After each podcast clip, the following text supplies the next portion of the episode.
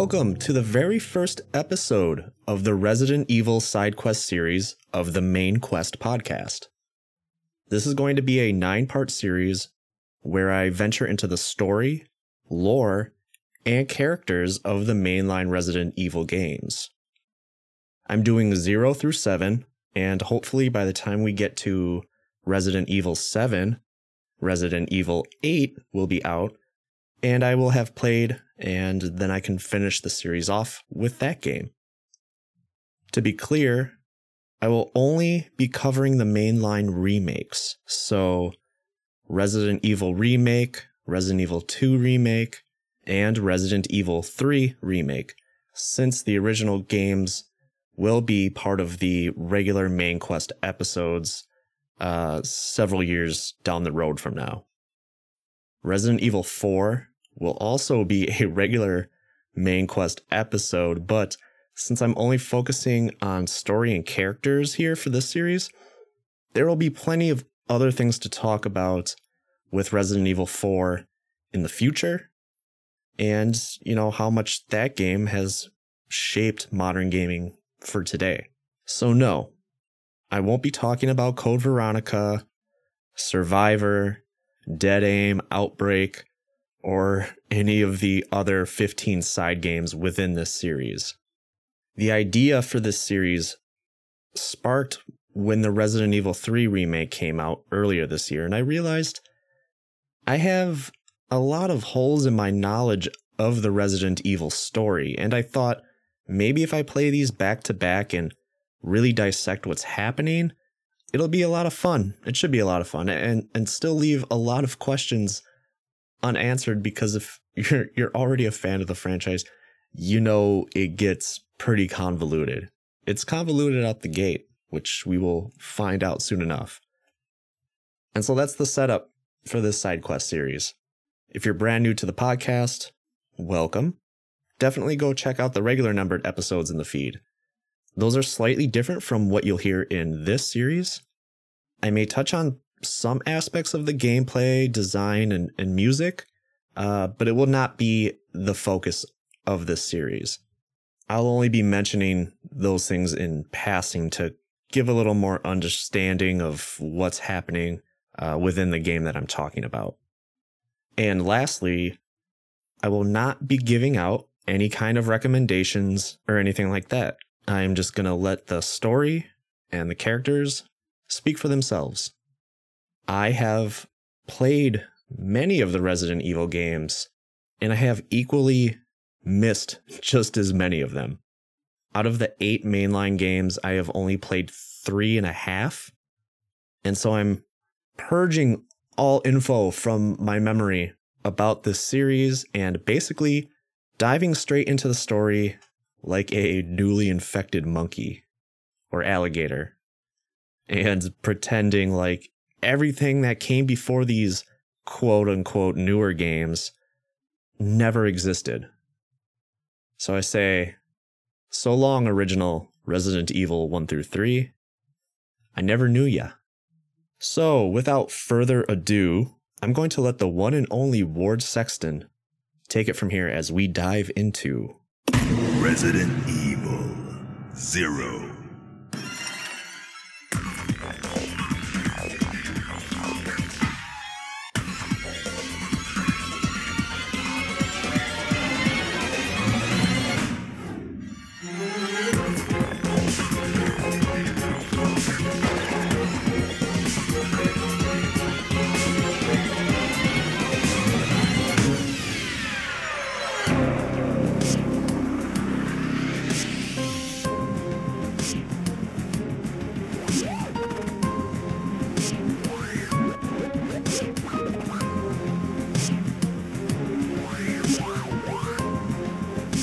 I feel like we're starting in very troubled waters.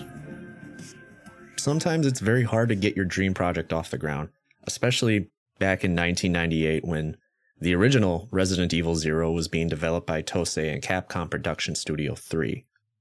Intended to be released on the Nintendo 64, the entire game was scrapped as Capcom didn't believe they could fit such an astonishing vision on a meager 64 megabyte cartridge. Writers Noboru Sugimura, Hiromichi Nakamoto, and Yuichi Miyashita planted the seeds for the game's concept back in 1995. They had an idea for a team of unsuspecting military personnel to get trapped in a mansion. But why would these soldiers be in the mansion in the first place? How would they get there? Perhaps the idea was still a little too close to another game that came out only 6 years prior, Sweet Home. Surely the writers wanted something as suspenseful as that little JRPG, but we now have the advent of 3D and the ability to control a camera. And so with this new technology, the crew could really set out to make a quite horrific and atmospheric game. When Capcom hired director Koji Oda and producer Tatsuo Minami, the team knew having the game set in one central location just wouldn't be enough. And with the 6th generation, the GameCube, right around the corner, Nintendo was pretty much getting ready to kill off the N64, and so Capcom Production Studio 3 would go on to rebuild the entire game from the ground up for the next generation. And with more RAM and storage capacity, the team could create larger set pieces and expand and add locations to the game, as well as higher fidelity cutscenes, better character animations, and of course, in general, just putting more things on the screen at once. It's as if Oda knew Train to Busan was going to be the best zombie movie of the 2010s. You know, Oda asked himself probably, what if this game did take place on a train? And what a creative change of pace this is from the typical survival horror games that came before Resident Evil 0, which, title alone, you know, you look at it and it doesn't make too much sense. What is a Resident Evil? An evil that resides somewhere? The name is kind of thought-provoking. Perhaps it's the evil that potentially lives in all of us. The hunger and bloodlust that motivates us all to be successful. With the zero being the morals of which all humankind should be measured. From nothing. In Japan, the game was to be called Biohazard Zero. A little on the nose for what happens in this story, and the number zero actually makes zero sense.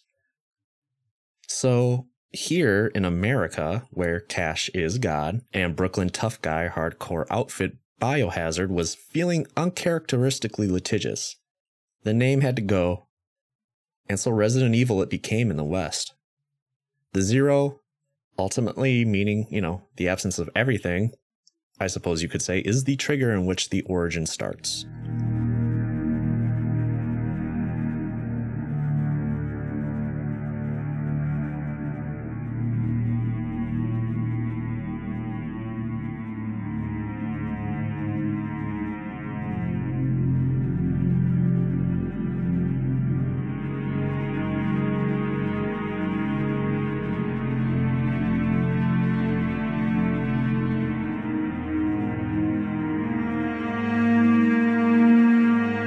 Just like every groundbreaking first entry to a long-running franchise, we not only get a text crawl, but a helpful narration of said text crawl if you're unable to read, which is going to be a problem because there's a lot of reading in this game. I'm not going to sugarcoat this. The story is immediately confusing right out of the gate. And you think back to such masterful text crawls like Star Wars, the first one, specifically, A New Hope, where time and place, good and evil, are expertly woven and explained with only 70 seconds. Clearly, our self-aware director Oda, I feel like he's just wanting to get straight to the point and maybe let the action speak for itself. Let the player unravel the story. And this works. Sure, you always want to leave a little mystery when you jump into a horror game like this. Gives you, you know, that unending, unnerving feeling. And right out of the bat, we're throwing out 3 different locations, and Oda's not really telling you where the story takes place, and it kind of leaves you a little disoriented. The team behind this game really wants to make sure that we are on our guard the entire time. We are introduced to the Umbrella Corporation, who seems to have caused some sort of disaster. It's only alluded to who they are, but I guess it's up to us again to find out more about who they are and what they've accomplished. Separate from that, we have to find out how the T virus was created. And so then that leaves me to ask, what is a T virus? What is that?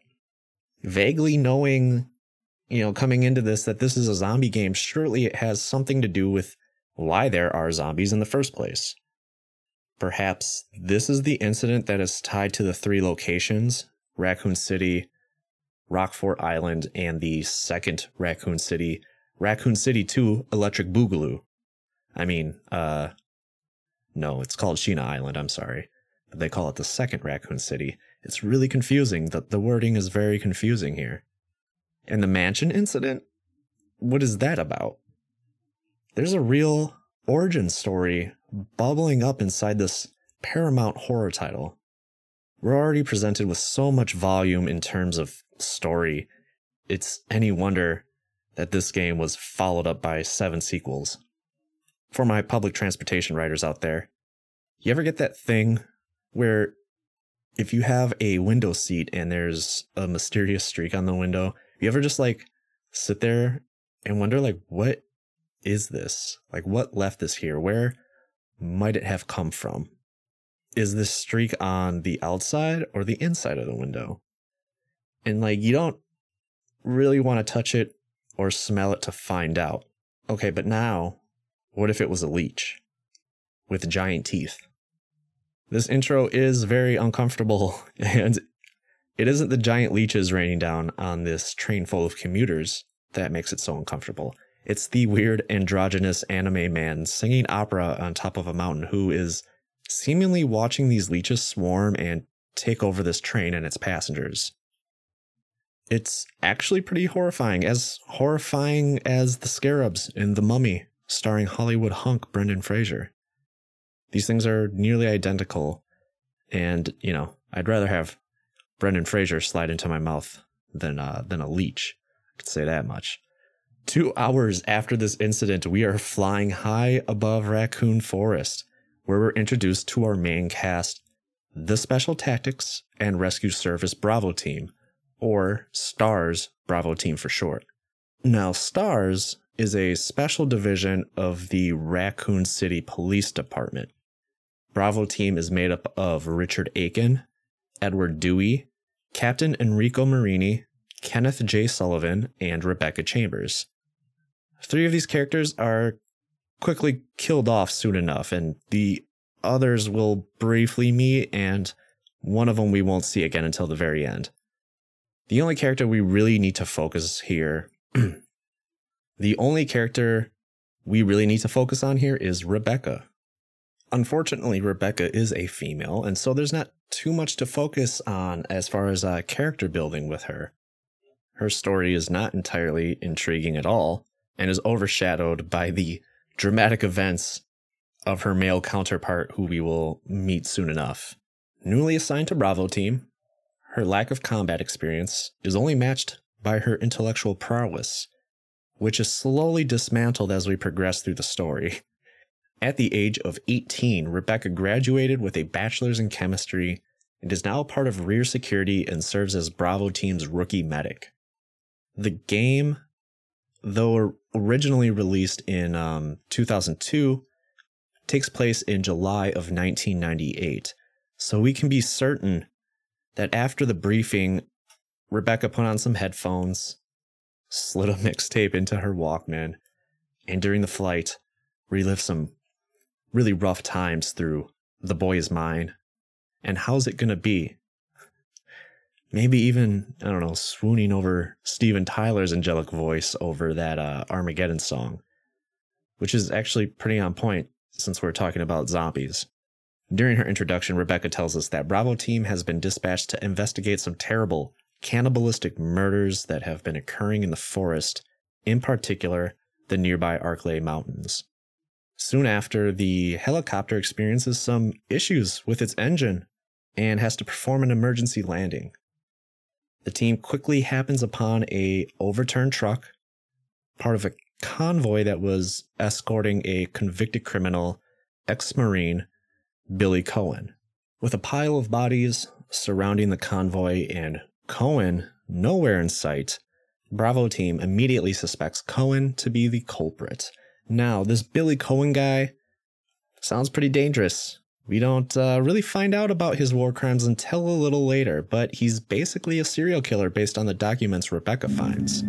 Court order for transportation. Prisoner Billy Cohen, ex-lieutenant, 26 years old.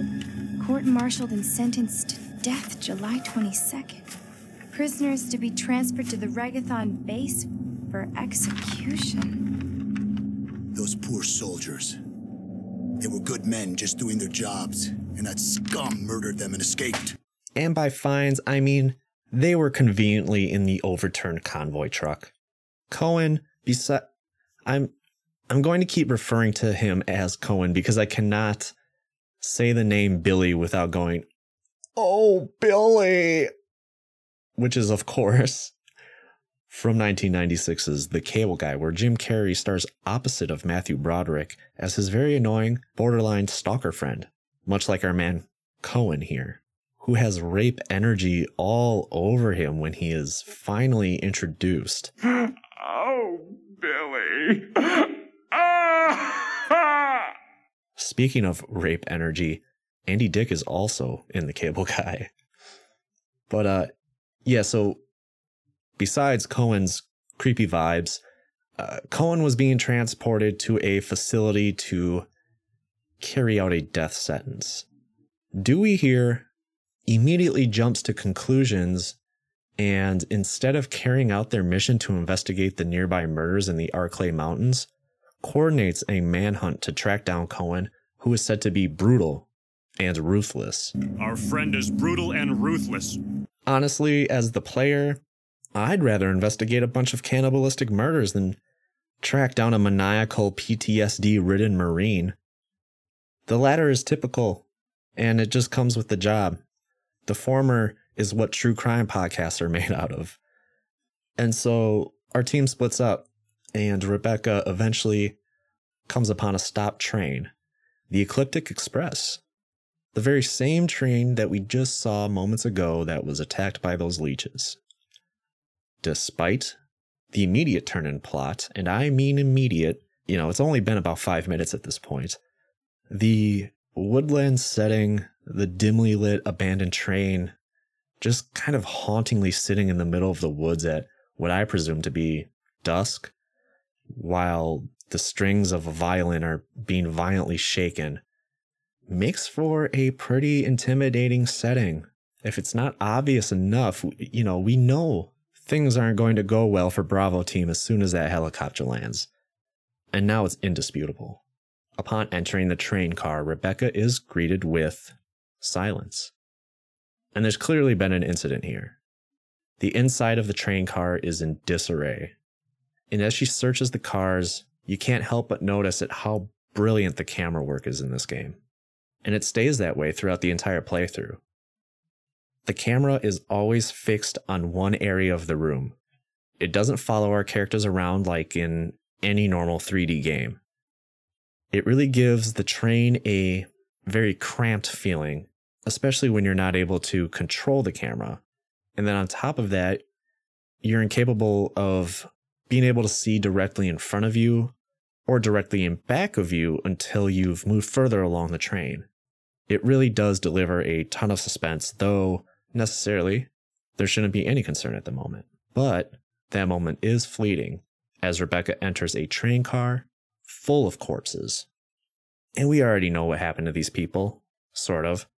They're all off-screen deaths, but we know the leeches were the culprits. Our sweet, naive protagonist Rebecca lets her presence be known as she sees the bodies, perhaps hoping a survivor will respond. And there certainly is a response as one of the corpses rises out of its seat and starts shambling towards Rebecca. Naturally, she turns to run, as anybody would, but is cornered by two more. Obviously not the best situation for a medic to be in, but luckily she has her security training. Sort of. She can't walk and shoot, or run and shoot. In fact, she can't run at all. You know, when we're controlling Rebecca, she firmly plants her feet and rotates 360 degrees as she aims down her sights. It's almost like she controls like a tank or something. Quite the gameplay choice, but I suppose it makes these zombies encounters much more dramatic. After the initial encounter with the undead, Rebecca continues to search the train by herself and eventually a man with a super badass tribal tattoo, very 2002, sneaks up on her and is revealed to be Billy Cohen. Holding a gun to her head, his rape energy emerges right off the bat, as his first lines in the entire game are, "So you know me. Been fantasizing about me?" Billy.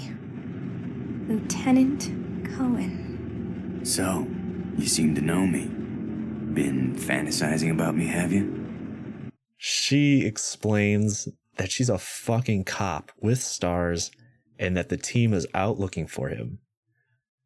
When Cohen hears about this, he just walks away.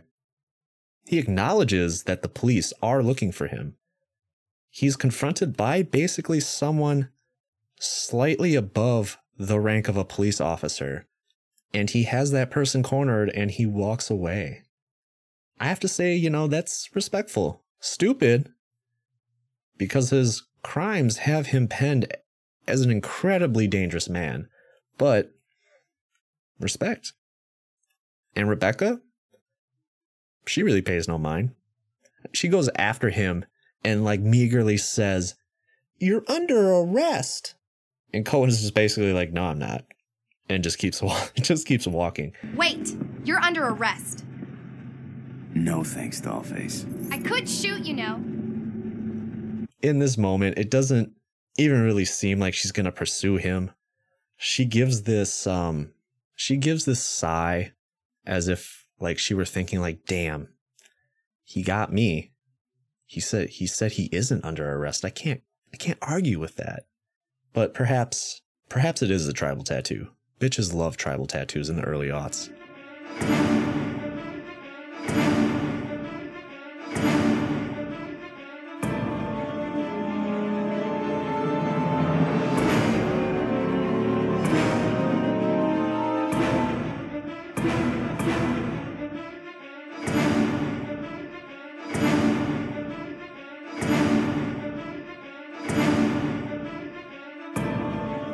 And so soon after Cohen exits the car, our favorite hasty asshole Edward Dewey is catapulted through the window and is fatally injured.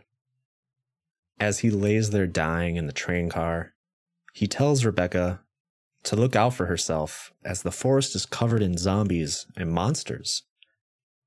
For whatever reason, Rebecca has a hard time believing what just came out of this judgmental asshole's mouth, despite having a run-in with The Walking Dead a few minutes prior. And his warnings are confirmed, as soon after two rotting Dobermans come crashing through the adjacent windows. After killing both of the dogs, Rebecca quickly backtracks towards the exit of the train when the captain radios her and tells her what we already know, that Cohen has killed 23 people. And again, Rebecca, having just read the info about 10 minutes ago, is in complete shock. Now, perhaps Rebecca's nonchalant demeanor and childlike naivety is partly due to all that green herb she smokes. So, throughout the game, I noticed that there are various herbs, green, red, and blue. These basically heal our characters, and you know, our real-life analogous herbs have some sort of medicinal properties to them, you know, especially the ones with the real fine red hairs. So to be fair, Rebecca is probably blasted out of her mind. And just like in 2018's indie horror film Hereditary, when the very stoned Alex Wolff realizes that he's done something very bad, Rebecca almost seems to realize her mistake of letting Cohen go. Even though Captain Marini says Cohen may kill her on sight, which we now know is a lie that lays somewhere between Rebecca's sweet ass and Cohen's giant ego. So we immediately know that there's more to Cohen than what we're led to believe. Seems to me that Sugimura is laying it on a little thick here. Now, I was curious, and I took a look at Noboru Sugimura's writing credits. He's got a lot of well-known stuff under his belt. As far as games, he's known for 2 other Capcom titles, the long-forgotten Dino Crisis and Onimusha. But he's also written a lot for Japanese television as well. It's all mostly Super Sentai adjacent series, but he also did a run on the hit anime Lupin the Third. Sugimura is certainly no slouch, but perhaps a little too much green herb also caused him to go a little light on the dialogue here. It also doesn't help that the voice acting here is slightly above acceptable. Perhaps the actors just didn't know how to read the translated script correctly. At any rate, Rebecca runs into Cohen again, who has no problem calling her little girl, and even attempts to pet her. Let's put this in perspective. This guy is 26. He's not much older than Rebecca, who has to be at least 20 at this point. If this guy is being convicted of any crime, it isn't for killing 23 people. It's probably like, the rape energy. Again, it's just some very, very strange dialogue mixed with terrible voice performances. It all just seems very wrong. And for whatever reason, instead of calling for backup, maybe, arresting Cohen and getting onto our adventure to hunt down cannibals, instead Rebecca decides to team up with Billy to get off the train that they can very well walk out of at this point and carry on with the initial story. This is a little bit after Rebecca is confronted by an old man in first class who spills into a pile of leeches and then reforms once more as some sort of grotesque leech being, otherwise known as Leechman in canon. Cohen does make himself useful here and saves Rebecca from the leech man, thus kind of building a very thin layer of trust. Suddenly the train becomes operational and starts heading down the rails, a boxcar hobo's dream, and it's at this point where we can take control of both Rebecca and Cohen. Very interesting gameplay dynamic there. They can both roam the train as a team or separately by themselves. It really does seem like Oda is just wearing his inspirations on his sleeve, because he's taking a lot of cues from Kurosawa's 1989 film and subsequent game adaptation, Sweet Home. Previous episode of the podcast, by the way. Wherein you could either explore an area with a team or without. There's even some cute nods to Sweet Home as you enter a new area with either Rebecca or Cohen. There's these animations that play out depending on what kind of door you've just opened. It's neat, if not annoying, after some time. Again, I think it's all just part of the atmosphere Oda is trying to create. Oftentimes, even as we get deeper into the game here, we can't even anticipate what may be on the other side of that door. So as we near the engine room, I think, what's the main part of the train? Like the front of the train. It's not the caboose. The conductor's room? The engine room? Maybe it's the conductor's room.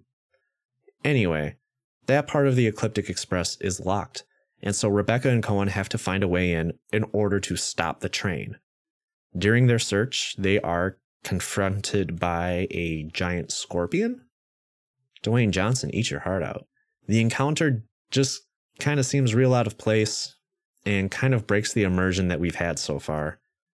This thing comes crashing through the roof of one of the train cars and overtakes literally the entire room. Up to this point, we've only been dealing with zombies and these Leechmen-esque like zombies. They're very similar to zombies. We've learned through scattered documents on the train that it is owned by this shady corporation, Umbrella, and had its very own employees on it. And now there's just this comically large scorpion, and it's attacking our unlikely duo?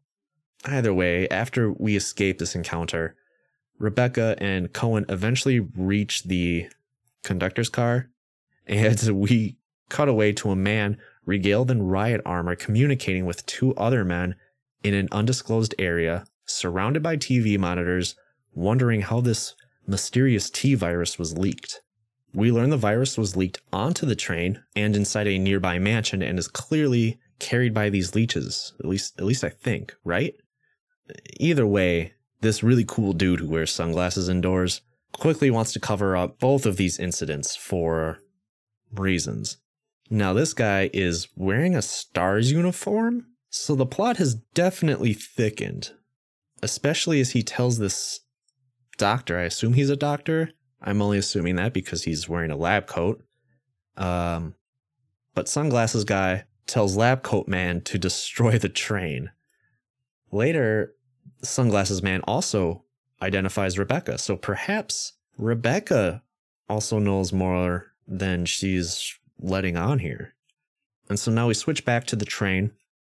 The guys in riot gear, armed with semi-automatic rifles, are taken down by the leeches. It's safe to say that they probably would have fared a little bit better had they been a spunky, naive 20-year-old and a tank top wearing tribal tattoo having rapist serial killer armed with pistols. But whatever.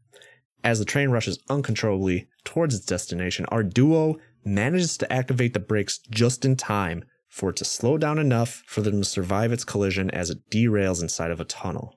Our characters make their way out of the tunnel through a ladder that leads them directly into a university, which Cohen has no problem identifying as the Umbrella Research Center.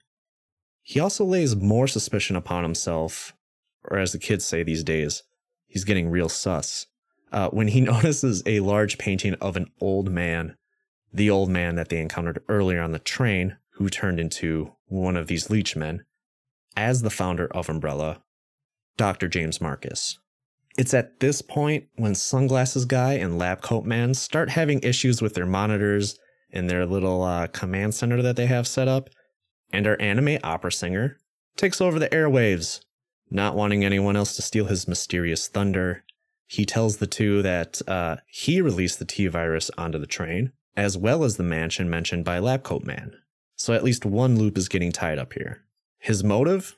Revenge on Umbrella Corporation.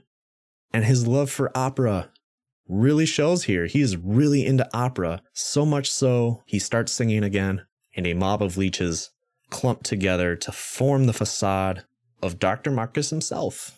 Anime Opera Man lays it out further, as good anime antagonists tend to do, and we learn that Dr. Marcus was murdered by the very same company he founded, and Sunglasses Guy and Lab Coat Man were in on the whole thing.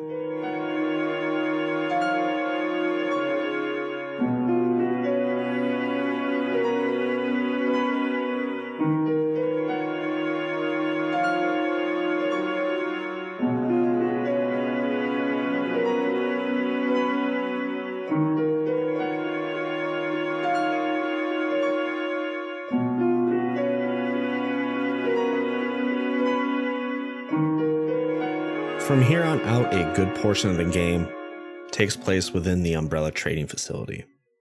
There's a deep well of lore here, so much that we may never see the bottom. Scattered throughout the university are documents, pictures, and diaries containing info on the facility itself, as well as what exactly was happening once the university became operational.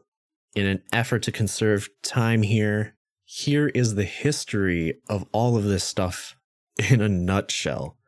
Umbrella founder Dr. Spencer and co-founder Dr. Marcus and a few other scientists within this circle took a trip to Europe in the 60s. It was there that they found and studied Sonnentrep daisies. I don't know if I'm saying that right. I don't know if I'm pronouncing the word right, the type of flower that it is. Sonnentrep. Not sure. But this species of flowers carries a type of DNA, later called the progenitor virus. This strand of DNA carries the ability to repair and mutate dead cells. Realizing the potential that this can have on the human body, Spencer and his crew established Umbrella Pharmaceuticals. This would help soften the mortality rate of the test subjects, as well as allowing private enterprises to study, research, and genetically modify the progenitor virus.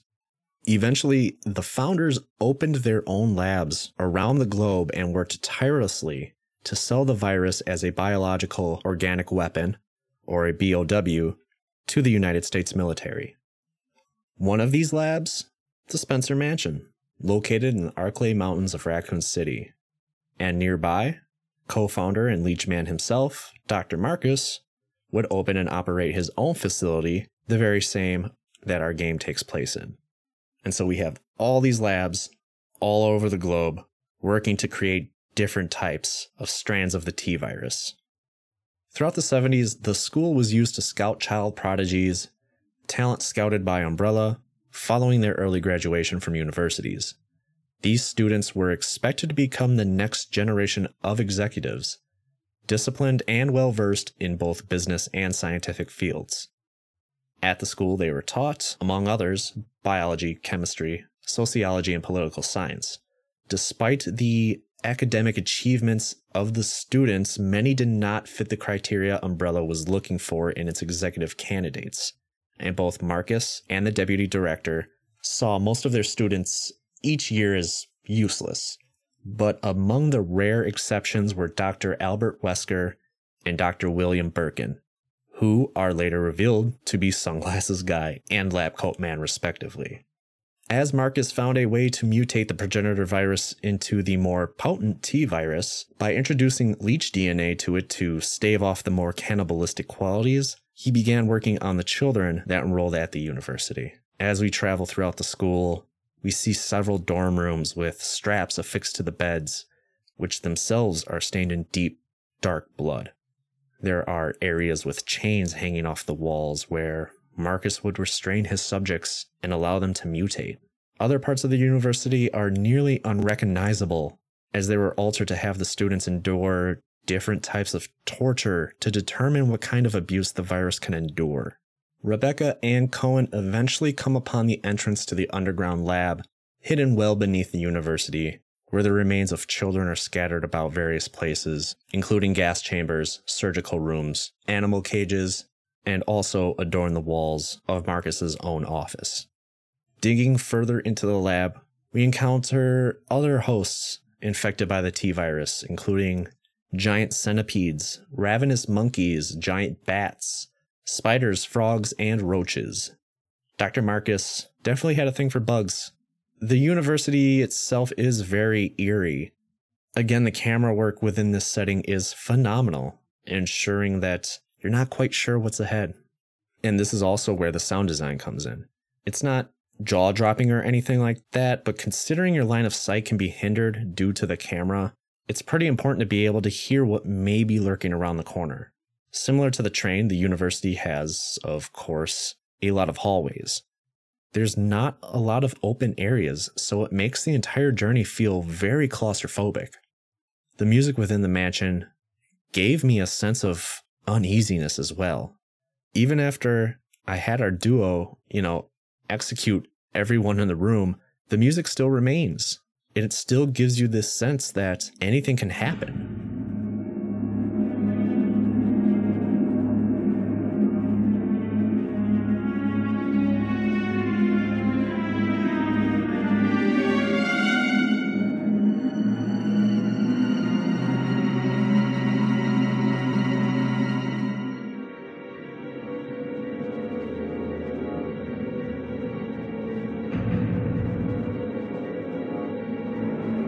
So let's tie up some loose ends here, right?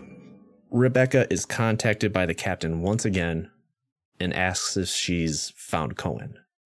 She lies to him and tells him that she hasn't. It's also around this time that we find out that while on a mission in Africa, Cohen was ordered to murder innocent civilians. Disobeying these orders, his squad carries out the order and the blame is put on him, setting him up for the 23 murders that he's now known for.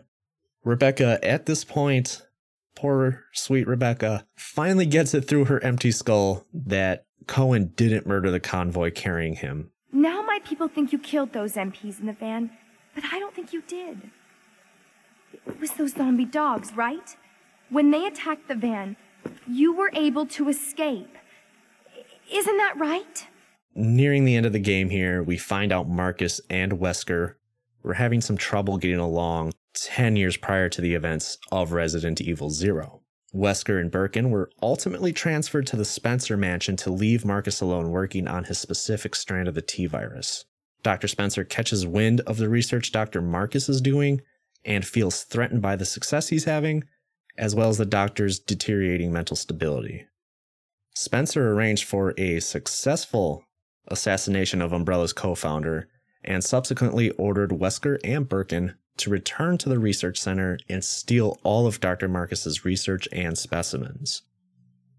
Realizing that the anime opera singer clearly has ties to the deceased co-founder and that the leeches pose an enormous threat, Birkin enacts a plan to activate the research center's self-destruct sequence, while Wesker leaves to lure the rest of the STARS members to the Spencer Mansion. Do as you wish. I will follow my initial plan and lure the STARS members into the mansion. Their superior combat training should make them perfect test subjects. Fine. In the meantime, something must be done about that madman. As I recall, URC is equipped with a self-destruct device in the basement. I'll find it, set it off, and annihilate the place to nothing more than a mass of rubble. Rebecca and Cohen ultimately come upon one of the advanced military BOW projects, a tyrant. This tyrant specifically is Model T001, a mere prototype that Umbrella considers to be a failure due to its defective nervous system and reduced intelligence. This guy is fucking gigantic. He's fast and incredibly strong. His entire right arm is completely mutated and has several massive spikes on it. His flesh is decayed and looks severely damaged, and it looks as though his heart and a few other organs are completely exposed. Nevertheless, our duo encounters this big fella at least twice, and it's safe to say that in the end, the tyrant goes up in smoke when the university explodes. But before that happens, Rebecca and Cohen are about to take a lift up to the surface when they come face to face with their anime opera singer. And just like every good anime antagonist, he waxes poetically about why he specifically unleashed the virus and wants his revenge on Umbrella. Simply put, our anime opera singer is Umbrella co-founder Dr. Marcus. Dr. Marcus? No, you can't be. What's going on?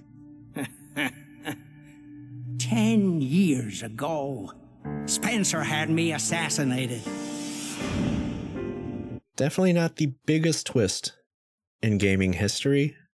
Again, it's implied and laid on pretty thick, but either way, when Umbrella dumped his body into the treatment plant, along with the parasitic queen he was experimenting on, the leech found his corpse and attached her DNA to his, basically resurrecting him. This gave him the ability to alter his appearance and imbuing him with an exquisitely delightful operatic voice. Unfortunately, the queen inside of him takes full control at this point and mutates him into a massive, hideous green monster. Only armed with firepower and unfortunately no napkins because this thing is slimy, our duo realizes that the queen is susceptible to sunlight. As Cohen faces off with the monster, Rebecca opens up a series of shutters to weaken the monster. The sunlight coming down stops the monster just enough for Cohen to plant a magnet bullet deep inside of her skull? Carapace? I don't know the anatomy of a leech, but he fucking yeets this monster. And so the short-sightedness of the Queen being distracted by Rebecca and Cohen ultimately gets her blown up as the university is nuked from the inside out, which looks pretty fucking awesome if I might add.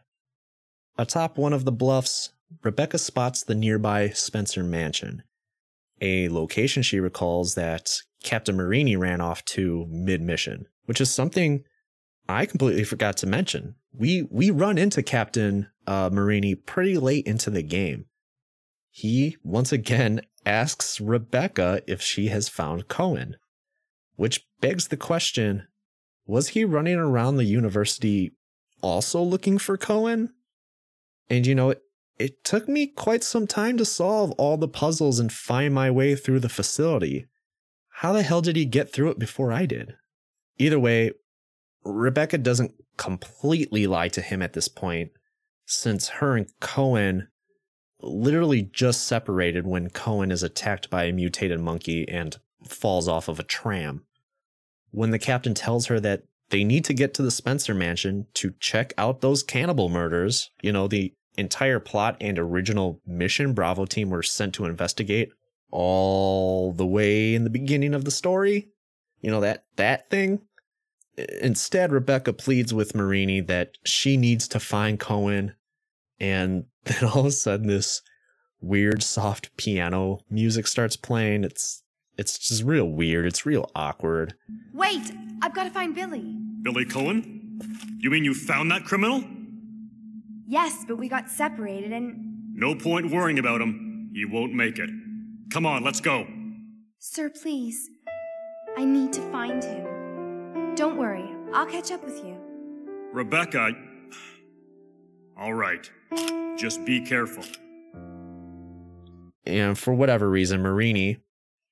Rebecca's captain, her boss, just drops it, and he's like, yeah, all right, we'll meet up at the mansion later. You go on. Clearly, Captain Marini definitely wasn't on the debate team in high school.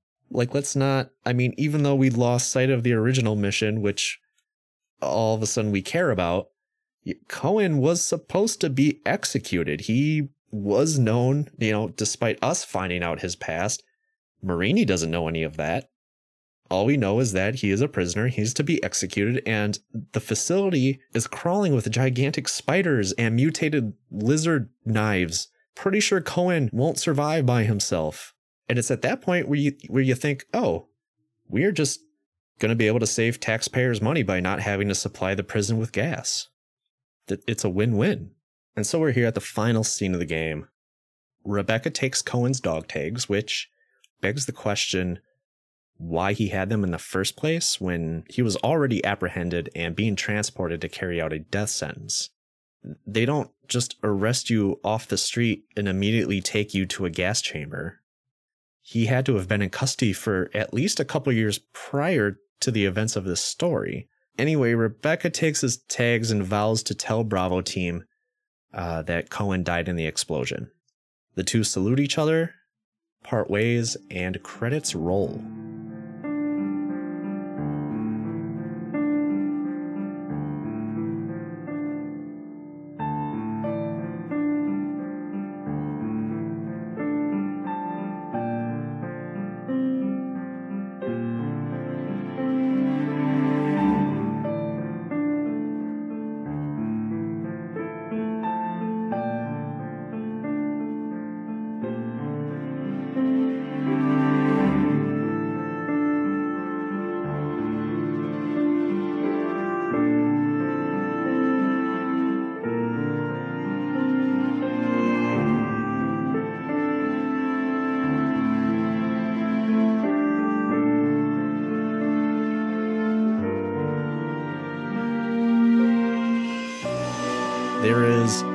So much to chew on here. If Capcom were ever inclined to, I would welcome a prequel to this initial entry in this series. I don't know where you go from Zero. You know, now that I think about it, Resident Evil Zero kind of sounds like a prequel title. Again, very strange naming decision. So I suppose if they ever did a prequel, would it be called Resident Evil -1? There's not a lot of documentation on either Wesker or Birkin. Wesker is clearly part of STARS as he's in uniform the entire time. You know, I want to know, is he still working for Umbrella? Is he working with STARS? It's not really clear where his allegiance lies. On one hand, he's okay with the destruction of the training facility and the train and spreading the virus further and keeping what happened to Dr. Marcus under wraps. But on the other hand, he has no problem leading his STARS colleagues to certain death. The last time we see Wesker, that's his intention. And Birkin doesn't seem that important. There's some mention of a virus that he's working on called the G virus, but it's only name dropped once or twice, and then we never hear about it again. At least we know that Birkin is still working with Umbrella. It will be interesting to see where these two end up in the sequels, and hopefully we get a little more fleshed out story for these guys. The intertwining story here is kind of interesting. It's better than the main villain, Dr. Marcus's revenge plot. But to me, I mean, none of these three villains are very provocative at all. Even less engaging are our two heroes.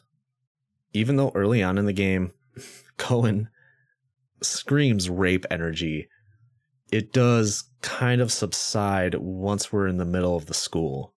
And I'm glad that Rebecca doesn't succumb to any of this douchebaggery, as, you know, she stands her ground every time Cohen goes full fuckboy. Her resolve is compelling, but her decisions are just straight up bad. All of Bravo Team's judgment is just awful. It's any wonder how any of them survived in the first place, which is to say, besides Rebecca, we only do see Captain Marini alive. No mention of the others, which I can presume if we're not seeing them, they're probably dead. And I say this lightly, but Billy Cohen seems to have the better backstory of our two protagonists. We don't really get a backstory for Rebecca other than she's just incredibly smart, despite us experiencing a number of ludicrous mistakes that she makes throughout the game. Despite him being a huge fucking creep, he is sort of likable by the end of the story, if not slightly an edgelord. The tribal tattoo honestly doesn't help his case, but I'm more excited to see where he ends up in the sequels than I am Rebecca. And I guess, lastly, what I want to talk about at the end of these episodes is if the game scared me. And there were moments when I jumped. The Leechmen specifically are scripted encounters, and each one is kind of a surprise. At one point in the lab, either Cohen or Rebecca have to explore the second floor by themselves. You enter one of the rooms that houses like security footage, and the side that you enter on has shelves with film reels and tapes on it, and the other side of the room has a few tables and monitors. Because the camera is static, which, again, I fucking loved, the second you round the corner to enter the area with, like, the monitors, the camera immediately flips to a different perspective and just bam. There's just a leech man standing right in the fucking corner. And the music that accompanies these monsters is incredibly nerve-wracking. Otherwise, all the other monsters are whatever. The zombies aren't particularly scary, and all the giant mutated bugs are, like, gross, but they're not scary. A lot of these monsters just kind of seem like a weird gimmick, I don't know. As I stated before, the atmosphere of the university is incredibly suspenseful, especially in the areas where there's music playing, though the complete lack of music, or the ambient noise in some parts, does give the school a unique, eerie effect. All in all, yeah, it's a pretty creepy game. For as humdrum as the story is, I actually cannot wait to dive into the sequel, Resident Evil, on the next episode. And yeah, we're dropping the number convention already. That's something that we'll get into on the next episode. So just so you're aware, there won't be an episode in this series next month. There's already a ton of content coming out in December, so all that leaves me is to thank you guys for listening, and I will see you guys again with another episode in the bitter cold of January with Resident Evil.